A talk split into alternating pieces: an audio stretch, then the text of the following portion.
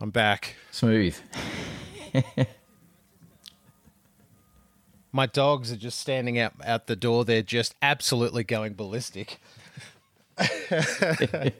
and I just had to I just had to give myself an act of compassion right there, Jad. Just going, oh, oh you're live on Facebook and you your two labradoodles are going ape shit. Oh. well, hello there. This episode represents a departure from our normal format here. No guest to be interviewed today. Instead, this is Jad and myself in discussion live on Facebook on the mindfulness based stress reduction page, which is a page that I co manage with John Julian and we have weekly live discussions about all things mindfulness and compassion related. You remember John. John was our first guest that we had on the podcast. Anyway, in this instance, John is absent and Jad is very much present. So we hope you enjoy this discussion, somewhat of a holiday season bonus, if you will. And here we go. You have the floor, my friend. I am now. I'm present. I'm. I'm here in the room doing what we're supposed to be doing, which is you know mindfulness and being aware and present. Ah, despite great. being a little tired and you know Saturday morning. I'm not a morning person, as you know. Now, now, don't start this discussion with your incessant whinging. People will just turn off. They're not. They don't care. They don't care. So my name's Jad. I'm a naturopath, counselor, and mindful self compassion teacher. Um, I work at Pran Health Foods, um, practicing there and through Merge Health, and also I work privately um, via Zoom. Obviously, the pandemic has meant that you know all of my clients are currently on Zoom, which I actually quite enjoy, so that works well. Um, and I've got a special interest in in mental health, working therapeutically with with mental health, both as a naturopath and as a counsellor. Um, and um, yeah, really passionate about um, compassion and mindfulness, mostly because they're two things that have been really difficult for me and in, hugely beneficial. So I like to share all of the, that with others. I guess. Yeah, that's that's me. I met Mike through through through John and through the self compassion program and and teach training. Um, and that's how I am here today. And we both do a podcast together, the the Kind Mess podcast, which I'm sure regular listeners of this pod this Facebook Live. Is that what it's called? Um, discussion, yeah, discussion, like discussion. discussion. John used to t- John used to call it interview, and I was like, oh, that's a power dynamic, man. That means I'm just like the, you know, the David Frost or the uh, Michael Parkinson, and I feel like I'm so much more than that. I'm not, but. Um, yeah, so we just we just uh, say discussion. Now I'm seeing some people join live and and just look hello and as as per usual, um, it is an open forum for discussion. So, questions, quandaries, queries, pontifications, observations. Please, no geography or long division. I'm just, I just. Oh, I'm pretty good at geography. Okay, I was right. in year seven anyway. I was very, very competitive. Thailand Aaron used to beat me all the time, and I okay. would come second. I'm still okay. Difficult. Yeah. yeah. Um, um, I'm sensing that was a difficult time for you, Jad. it's um, really rough. so uh, once again, uh, a warm a warm invitation to participate in any way that you would like to. Um, Jad, this is an interesting process. John and I have discovered. Mm-hmm. Um, in that people participate live, which is lovely, and sometimes they throw a few curvebally questions, which I also really enjoy. Um, but we've noticed they also would then it's a bit of a time travel device, my friend. So people people experience this conversation in the future as well, um, and that has been that has been really interesting. So I want you to bear in mind that you, although you are present, you are potentially going to be getting into whatever whatever time machine from uh, you know the artistic uh, movie world that you want to choose, be it a be it a wormhole, be it a you know a DeLorean, be it a TARDIS, whatever you want. Um, so by the by the way, folks, this is a regular thing that I do on the podcast. I I reference pop culture because none of it means anything to Jad. Um, some of it I get. Some of it's some of yeah, it's a little on. over my head. some of those references are like 30, 40 years old, my friend. well, the TARDIS and the DeLorean was obvious, and and you know various worm portals. There you go. There mm. you go. I think um, I'll go with TARDIS. All right, wonderful. So, um, and the interesting thing is, quite often those participating later um, will also pose questions. So I've got kind of a list of questions that um, have either been sent to the page, sent to John and I. So um, all this all this can occur within the guise of an open forum discussion. So it's so it's kind of fun, and I'll just constantly remind people because I'm seeing people join uh, live now. This is Jad. This is not John. Um, and he's a safe person as far as I know, although I suspect he is not wearing pants. But that's we, you know, we don't judge that here. I am wearing pants. I'm wearing the same jeans I've been wearing all week. All right, very good. Low maintenance guy. Well, John's been wearing the same shirt for 40 years, so I love it. That's his that's his uh, that's his active protest against neoliberalism. I and I respect that. Um, so, by the way, John is John is what would we say? He's on retreat. He's on um, vacation. John make, has made a commitment, which I think is just lovely. To I think his idea is he would spend ten percent of the year um, in the wild, in nature. So what a what a glorious act of a modeling to me of an act of self compassion. So even wow. even even in his absence, uh, Yoda continues to teach. Again, pop culture reference that's more than 40 years old, Jad. Jad, you referenced just to get things kicking kicking off. You referenced an article from from Grandmaster Chris Germer. Um, I'm I'm curious because because I'll full confession I have not read it. Um, full confession, like many people, I've only read the abstract and the conclusion myself. Mm. But um, it's Chris Germer. Is it Germer or Germer? It's Germer. I would Chris. hope that it's Germer because I said Germer to his face a couple of times. Yeah, I'm pretty sure. When we were in the course, well. I was I'd put my hand up and go, "Hey, Germer," which he responded to pretty well. So, so Chris Germer shared uh, um, uh, a small little piece of research the other day 159 participants in the research trial, which was interesting, um, on the concept of um, physical touch and stress. So many of us, I think, realize like when we're really stressed or upset or um, going through a difficult time, a hug can make all the difference. A hug from someone who loves us and cares for us can make a big difference in how we feel. Um, and what this study wanted to look at, particularly during the time of COVID 19, when we're um, experiencing less physical touch, less physical proximity to people, you know, social distancing, etc., are there ways we can get the benefit from uh, physical touch without having another person present doing it? So they they got um, a control group, a group who got hugged during a stressful experiment, and a group who place their hands on their heart, like we do in the self compassion program, and notice the warmth and gentle pressure of their hand. And then they measured their salivary cortisol levels.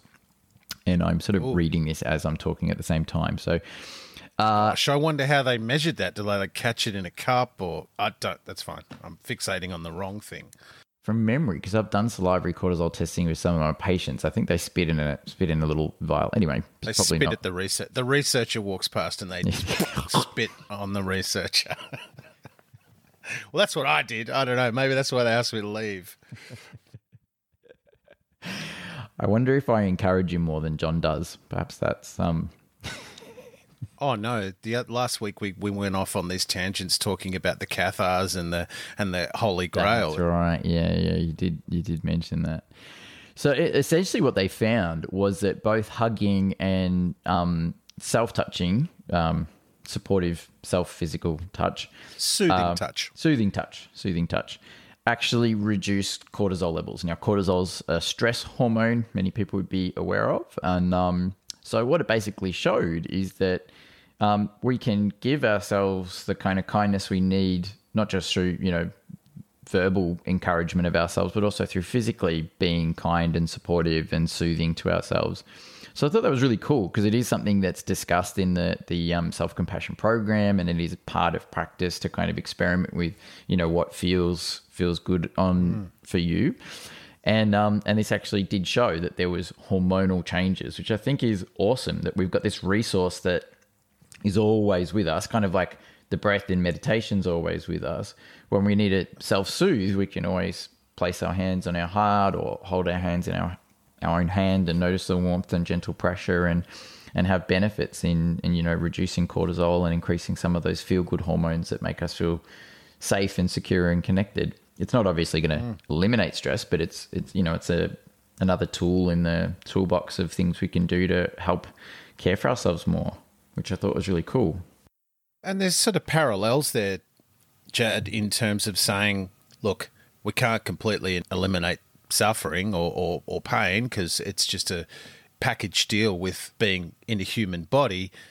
However, we can reduce our experience of that. We can reduce our reactivity to these sorts of things.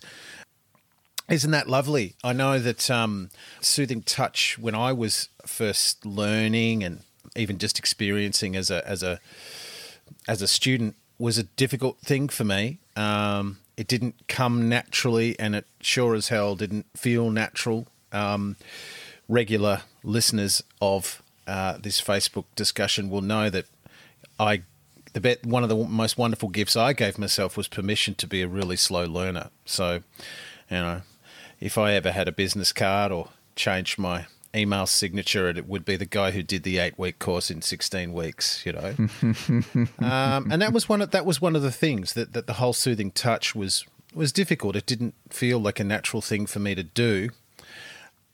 But yeah, really interesting in the way that once I started to experience it, it was like one of one of my other teachers, Tina Gibson, would refer to it almost as like applying a soothing balm mm. to, to, to oneself. So you know the idea of the of the balm is it's not it's not going to re- remove the injury. It's not like a magic potion. However, it's going to provide some relief, which mm. you and I have spoken ad nauseum about this. Offering myself some re- relief tended to be, or even being open to the concept, was like the doorway to sort of coming into this whole idea of saying, I could be kinder to myself. Mm. I could potentially offer myself the things that things that I need so even just experimenting um, with soothing touch, just you know, on the forearms, trying to hold up my arms so that we can see in the zoom. Did it take you a while to sort of to transcend to putting the hand on the heart? Because now I'll do the hand on the heart, and I don't care where I am. Yeah, uh, absolutely. Now I'm like that as well. But yeah, definitely. At first, it felt kind of really weird. It almost felt like if it wasn't for John kind of talking about the science behind it, it felt a bit too kind of um, spiritual in a wishy washy way that didn't resonate with me at the time. Um, and I just kind of did it. And John just kept saying, you know, keep practicing with it, and eventually, you know, it'll land. You'll suddenly you'll feel the kind of supportive care that your own hands can provide.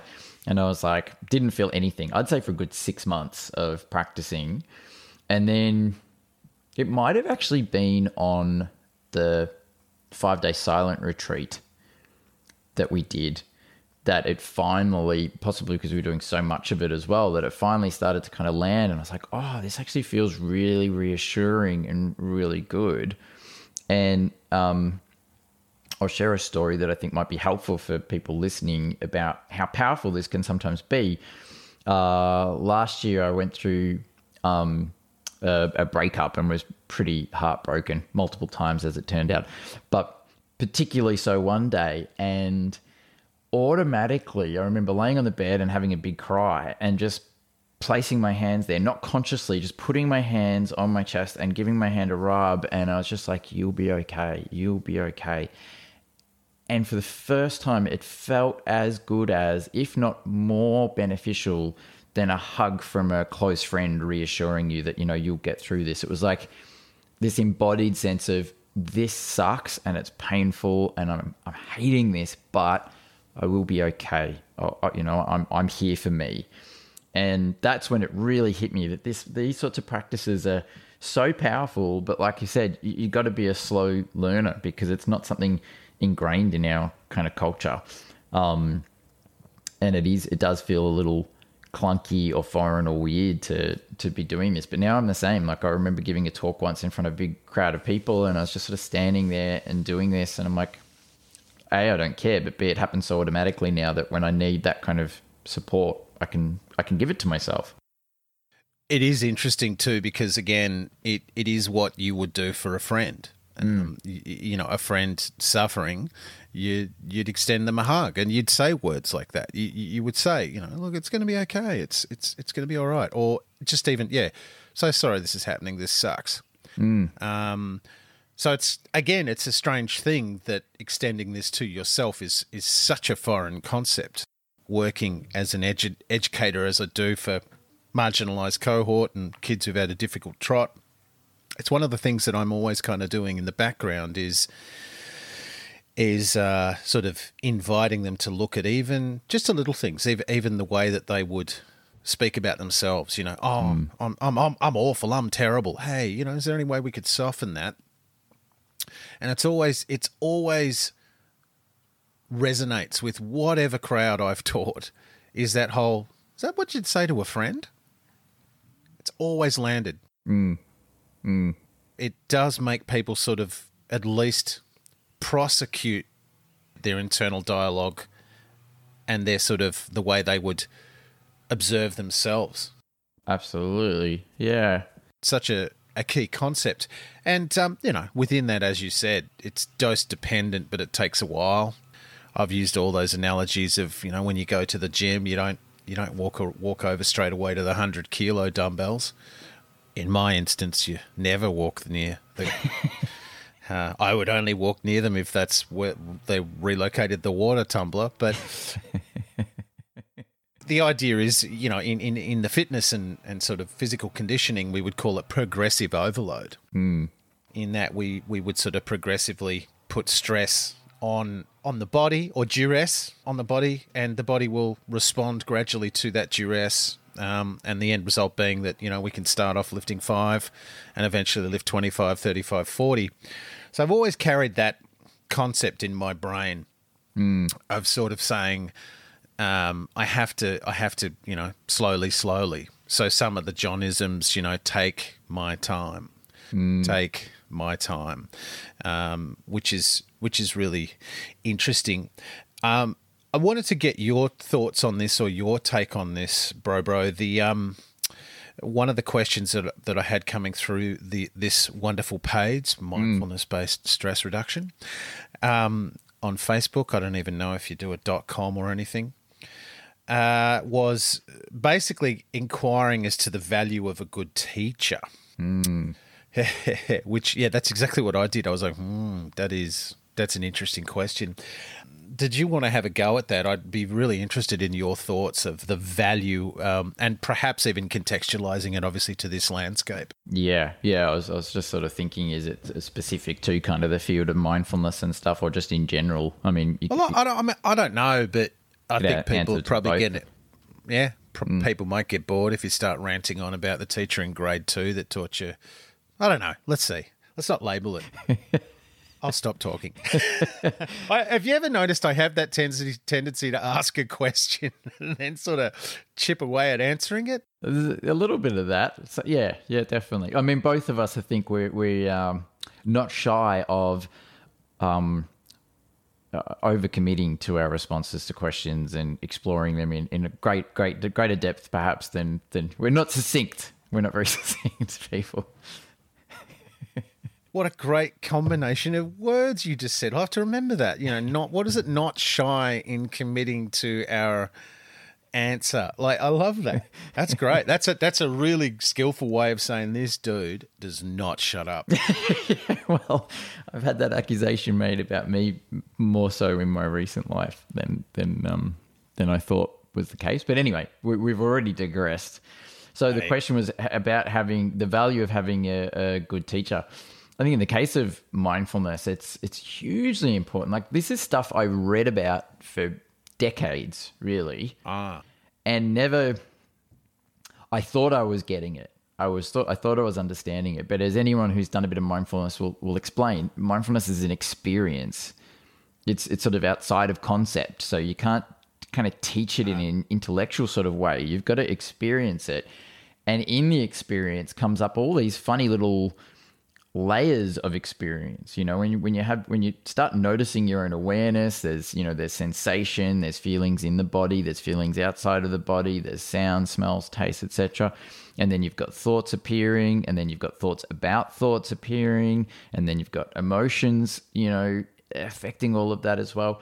There's so many layers that you need um you need someone experienced in in um, going into that landscape, that inner landscape or, or um, experiential landscape, who can kind of guide you along the way and be like, oh yeah, that that that happens there, or or try approaching it sort of this way, and it might be helpful to share like an example. Um, when I first did John's class on M- MICBT, mindfulness integrated cognitive behavior therapy, or MBCT, which the mindfulness. Anyway, um, I started getting um, really itchy when I'd meditate.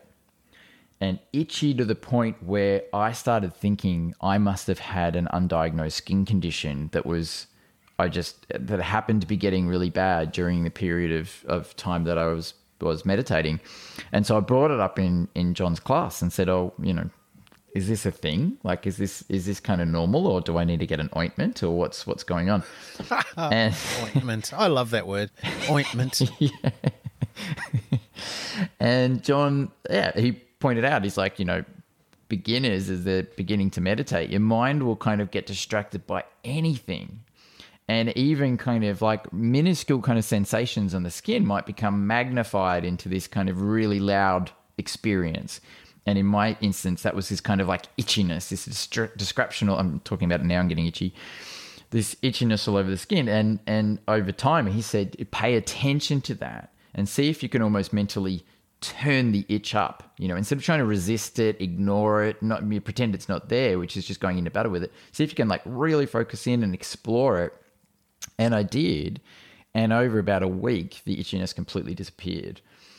Now, had I just been reading about mindfulness in a book or maybe watching a few YouTubes on, on how to do it, I wouldn't have had that kind of dialogue to explore mm. my experience. And I think for me, you know, and ongoing since then, having teachers to, to, to talk to about the experience and has been invaluable.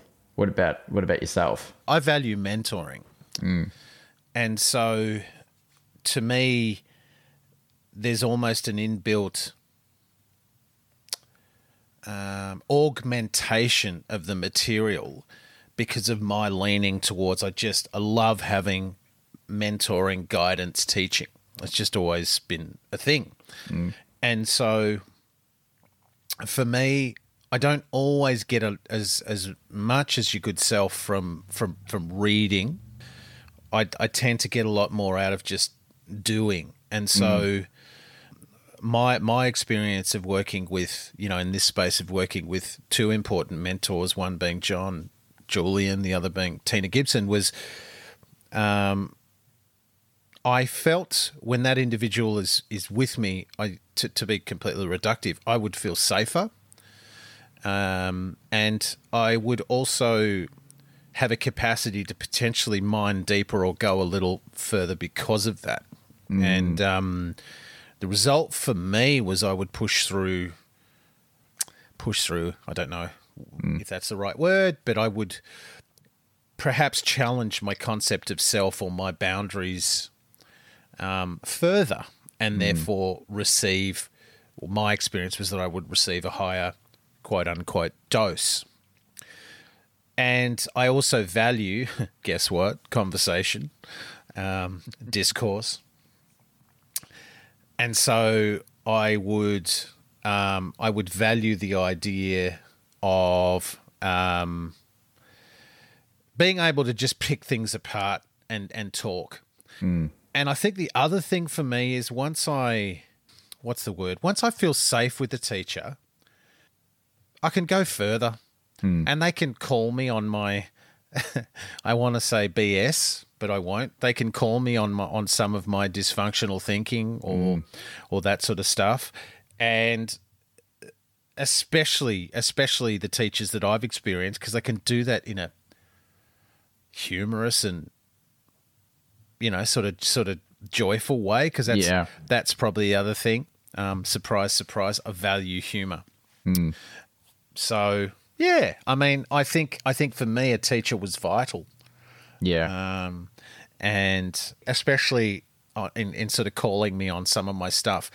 Uh, the, the probably the personal story that I would share would be one of the times when I was literally sitting in a corner of the room in a in a gelatinized mess, you know, third, fourth weekend of my second time around trying mindfulness based stress reduction and clearly you know some of the stuff wasn't wasn't landing and and John you know the teacher at the time walked over to me and and just compassionately it was all in the delivery just looked at me and he said oh you think thoughts are real isn't that curious this little little Yoda like smile, and, you know, shook his head and just, isn't that curious?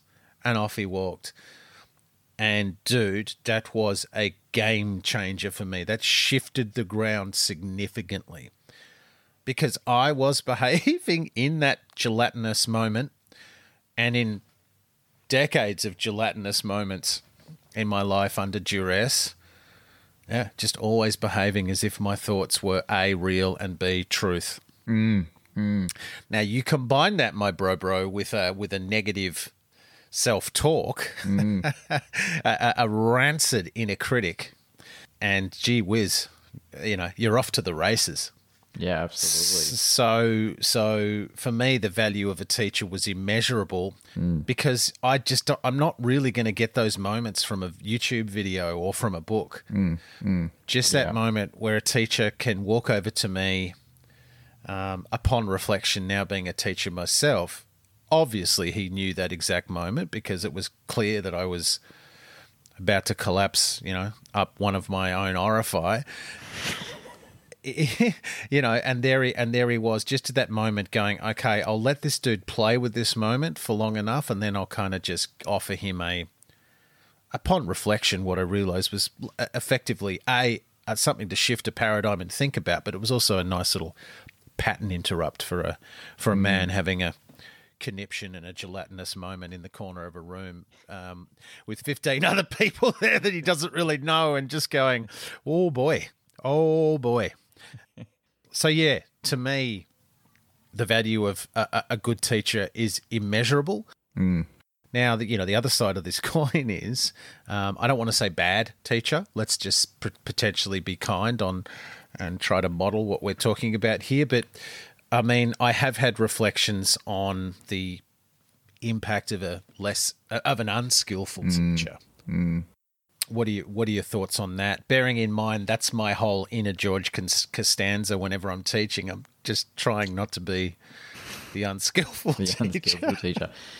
Yeah, I mean that's an important point too. I actually uh, there was a teacher I um, did an intensive with, and um, and you know, and this is where it's interesting. I think where the meditation practices are divorced from their traditional context which was often in in the case of being in a monastery or a um, yes. or with a teacher for many many years, where you develop that trust and that relationship and that understanding.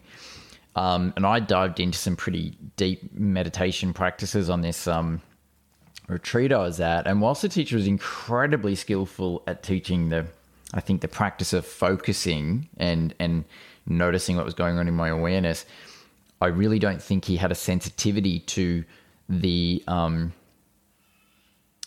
the shock that that caused in me. Like there was a, an aspect of it that was a bit disassociating or discombobulating. It was kind of a bit terrifying in a way, and I was sort of in a remote kind of area and felt really kind of um, you know to use a a word that's kind of weakened in meaning, but I was quite triggered emotionally by the experience and he did not hold that very well. He did not tune into that. He did not recognize that that was going on for me. And I was kind of um, flailing around like a fish out of water, not not really knowing how to kind of um, uh, ground myself again. So, you know, I think there's there is a danger there when we turn inward and we see our inner landscape. Like you said, for some of us, that's going to be coming into close contact with this toxic narrator that we've believed our whole life, and then when you start to question that, you're like, well, who am I, and and and what do I do about this, and um, and if you don't have someone there who can can gently and compassionately and kindly guide you through that, then that can be really damaging. And and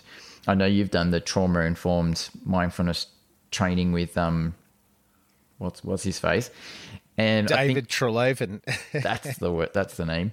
And you know, I think more and more that will become a really important part of um, practicing, particularly in a modern context, is is having trauma awareness because we all carry a lot of crap in our back catalogue that's that's um that can flare up and cause problems. How about yourself? Have you had experiences with less than ideal teaching or teaching methods that that's been troublesome? I, I think for me it was more just uh, doing programs previously that just lacked the compassionate element, self compassion element. Um, mm. I have been, upon reflection, the beneficiary of some absolutely wonderful teachers, um, and so yeah, for me, I, I came to I came to mindfulness with I don't know 20, 20 plus years of, of working with mindfulness more from a from a Taoist sort of a ideas, and so for me, working in a landscape without compassion again i'm just always for me going to come back to the to the safe word. Mm. just incredible like just on a side tangent with me. Most of the most of the unskillful behaviors that i have enacted have all been based around me not feeling safe. Mm. God, it took me a long time to realize that. Mm. Um, mo- probably most evident in my my interactions with you know, family, with wife, children. Like there's just been times when whenever I've been unskillful, it just it's I can just reduce it to the fact that, you know, little Mickey is just feeling not okay. But that's mm. a side tangent. Mm. I digress. But yeah, I think the absence of the self compassion. So me, mm. you know, doing Vipassana retreats mm. years ago, trying to sit through 28 days of just stewing in your own juices I now reflect on that and think that's actually not an act of compassion. Mm. For me, that was almost my Marcus Aurelian stoicism mindfulness. Mm. Mm. Go somewhere, say nothing, stew in your own juices, hmm. meditate until your knees are about to blow up for eight hours a day. Hmm. All your self regulation strategies removed or your, or in my case, my avoidance strategies removed. Mm. No phones, no, no gaming, no. so I actually, upon reflection now at my age, I would not recommend that. You know, if I could, uh, we talked about time machines earlier. I, I'm probably a DeLorean man. I just think it's cool. I would, I would rush back to to myself, you know, and say, because because the Vipassana retreat, I don't think had a positive impact on me. I was pretty messy for a while after it. Mm-hmm. I would actually say, "Hey, dude, this is not kind. This is not how. This is not what you need. Probably more importantly."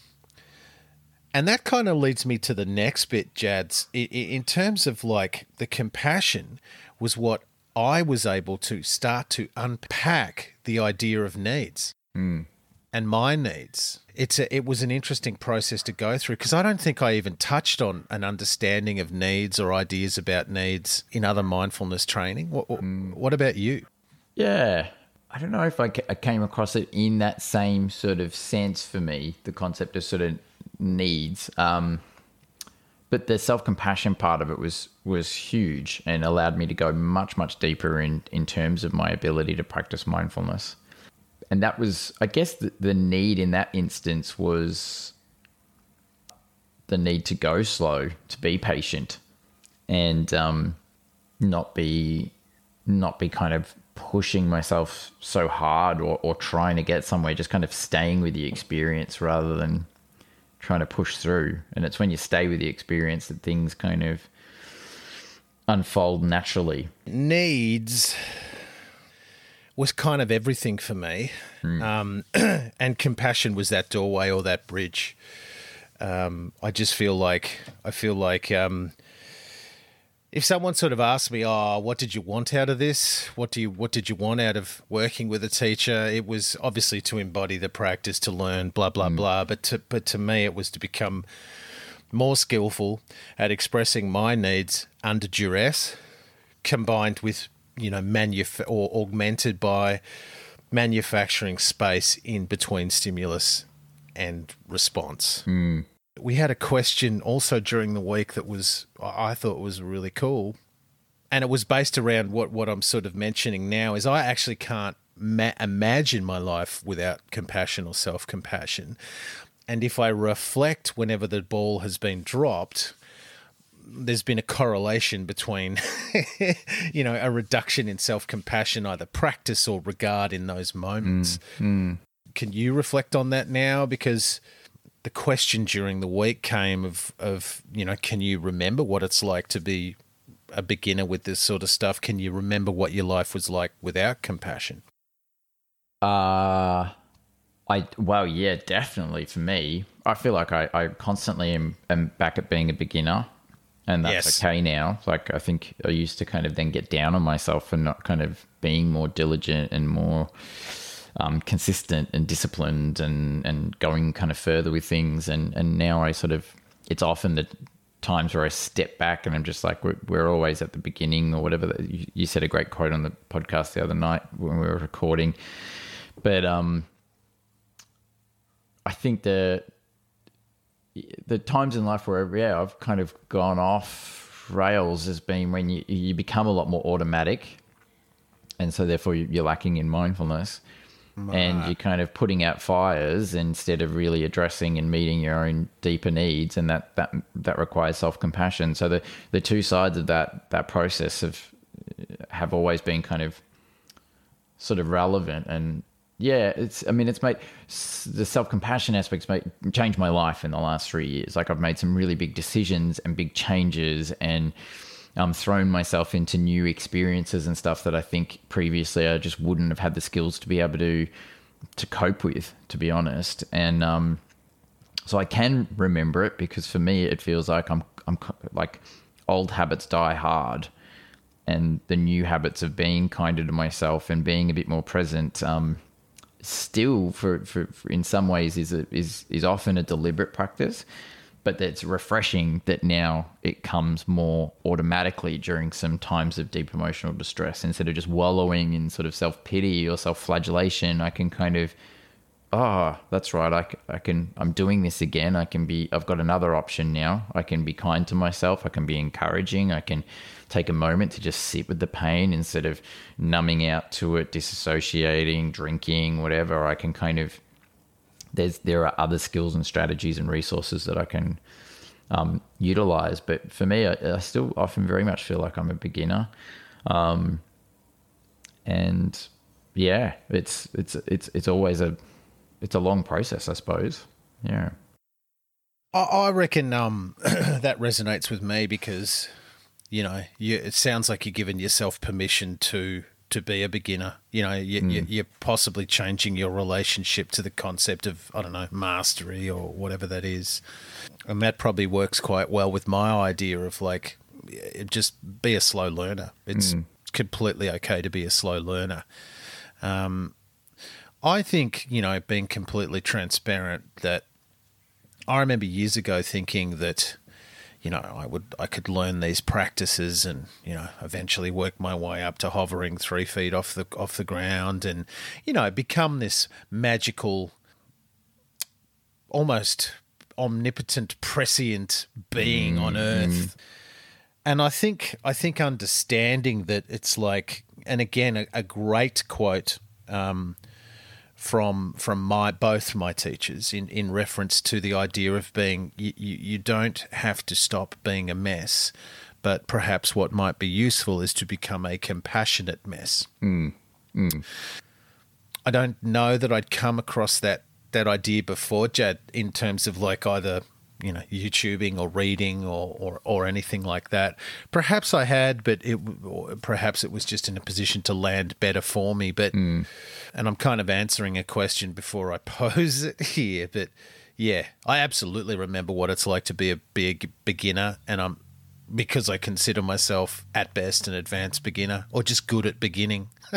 yeah, good at beginning again. Yeah, that's a good way of framing it. I think you know. It, just understanding that I will drop the ball. Mm. Yeah, the randomness of life is far too difficult to, uh, you know, you know. Uh, just you know, full disclosure, I haven't become this omnipresent, prescient being that can predict the undulating highway or the fickle finger of fate flipping me off. I can't predict that. So therefore, there's always just going to be, oh boy, you know that hurt or that was real or, mm, mm. And, and and and I've dropped the ball there. Yeah, the question sort of came during the week, and gee, it was a really cool question. Was what's changed in terms of your relationship to to the idea of dropping the ball? What's shifted for you? Mm, yeah, that is a really Isn't that question. great? I might, if I could just share a little story back to the, the previous question, which kind of links in with this. When I was in Bhutan um, a couple of years ago in the Himalayas, went up this big long trek to this amazing monastery on a cliff we climbed up this big mountain, went to this amazing kind of monastery on the top of this cliff face, and we wow. got to have this private session with this this monk, and through through a, an interpreter. He had done three hours, three months, and three days meditating in a cave.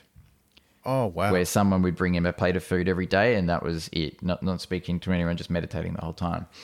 And um, and on the topic of you know big you know beginner's mind and and mastery and all that sort of thing, I sort of said, you know, after all of that practice, like when you came back into the kind of normal world, the normal world being a mountaintop in Bhutan, but still, you know, wow. busy life, etc.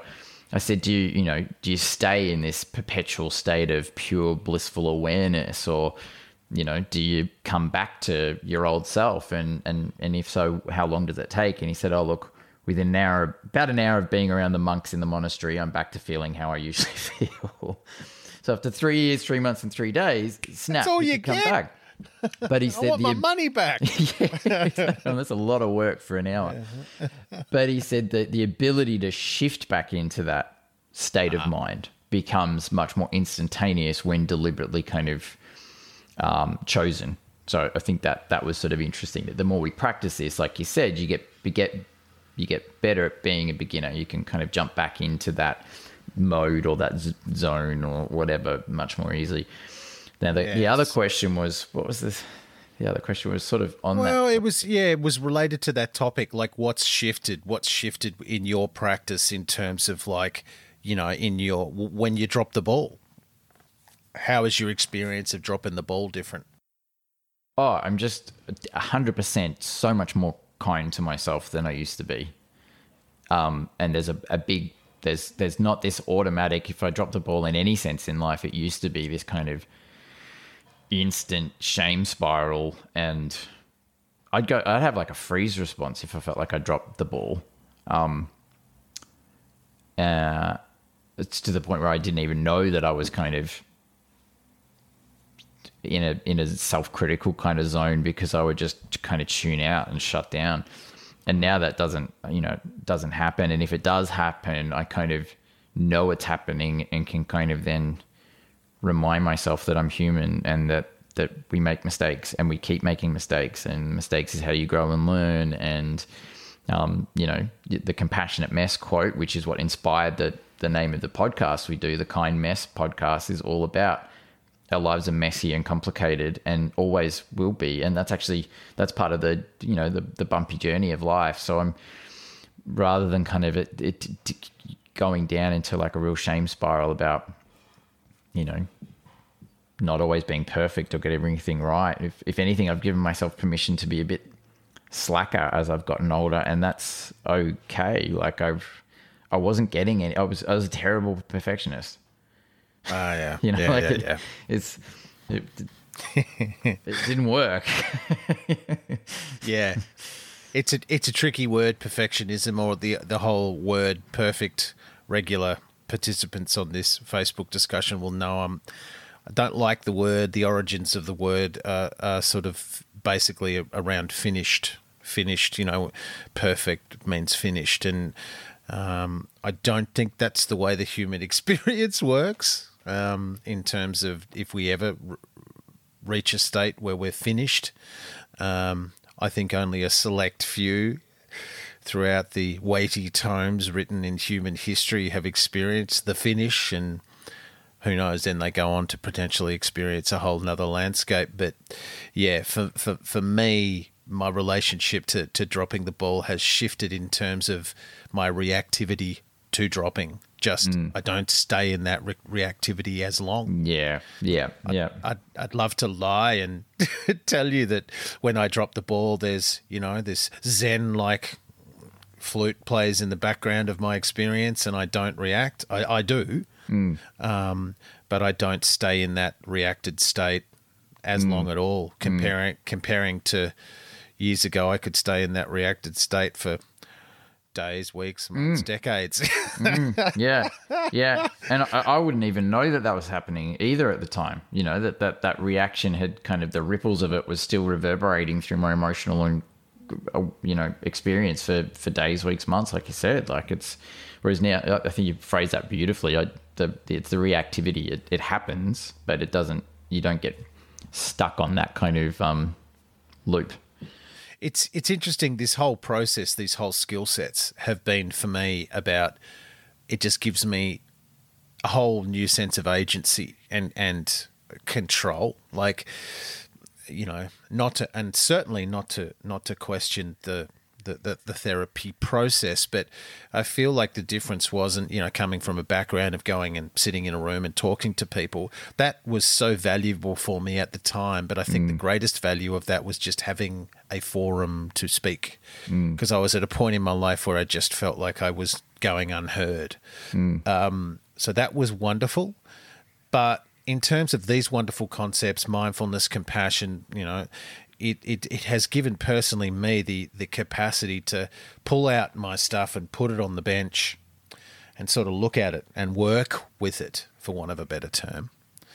Well, just maybe even be with it. But yeah, mm-hmm. in terms of like, I, I sort of said to a student the other day, I can't imagine what it's like to unpack my thinking without the ability to feel like I can safely put it on a platform where I can process it. And mm. for me, the safety's been the compassion. Mm. And even mm. even as you alluded to before, you know, sometimes it's just you put it out on the bench to to look at it and go, uh, nope, not today. Yeah, that's yeah. that's a compassionate thing too. Yeah, um, yeah, definitely, definitely. But also being able to modulate because, as you know, you know well, Jaddles, my my challenge is I tend to default towards the stoicism and the Aurelian. So just giving me a landscape where I can start to explore, but or mine, but do it safely, mm. has been a real game changer and a real shift. And that's what we're doing with this the Kind Mess podcast. Um, that's what we're doing with John on on this page is just try to create landscapes where we could have bigger discussions about um, these skill sets and the potential value and the shared experience of, mm. of, such. So, Jad, I think what we'll do is we'll potentially wind this crazy bus up. Um, and I would thank you for coming on and not being John. Did I do a good job of not being John? Look, you know, I kind of enjoyed it. Got to be honest. Not sure whether or not he'll see this episode, so I have to be careful how much I say I enjoyed his absence. Oh, no, not at all. But it's been super, super fun. The irony is, when we met, we couldn't talk, and we've kind of mm. never stopped talking since. yeah, both of us have definitely got the gift of the gab. But when we did meet, it was five days of just kind of uh, charades. Yeah, and uh, you did really well putting up with my snoring. It was as an anchor for my awareness. Oh, well, well played, sir. All right, everybody. Well, the invitation is to uh, pick any or nothing from this discussion that might feel useful to you. Mm share some questions. I've, I've also posted to Mike in the chat the link to that that study. If anyone's interested as well, we can put it in the, the comments of the, the Facebook Live. So you can. Well, I think we can do that. Um, um, so that it comes up in the discussion. So anyway, that that that's there. One of the great similarities is you are about as techie savvy as John. we definitely have that. Wonderful. common. I don't have a cat resting on my shoulder, but Yeah. Yeah, you don't have this weird purring tumor. oh, I love dogs. all right. Well, thanks for having me, and thanks, John, if you do watch this for allowing me to be on your um on your time slot. In your time slot. I've enjoyed it. And uh, just a reminder, should you want to hear more of the dulcet tones of Jad, we we have the kind. Is it what's it? Dash is that the word? Hyphen. forward slash the kind mess podcast on instagram facebook and you can find it also at the kind mess podcast on spotify and that sort of thing.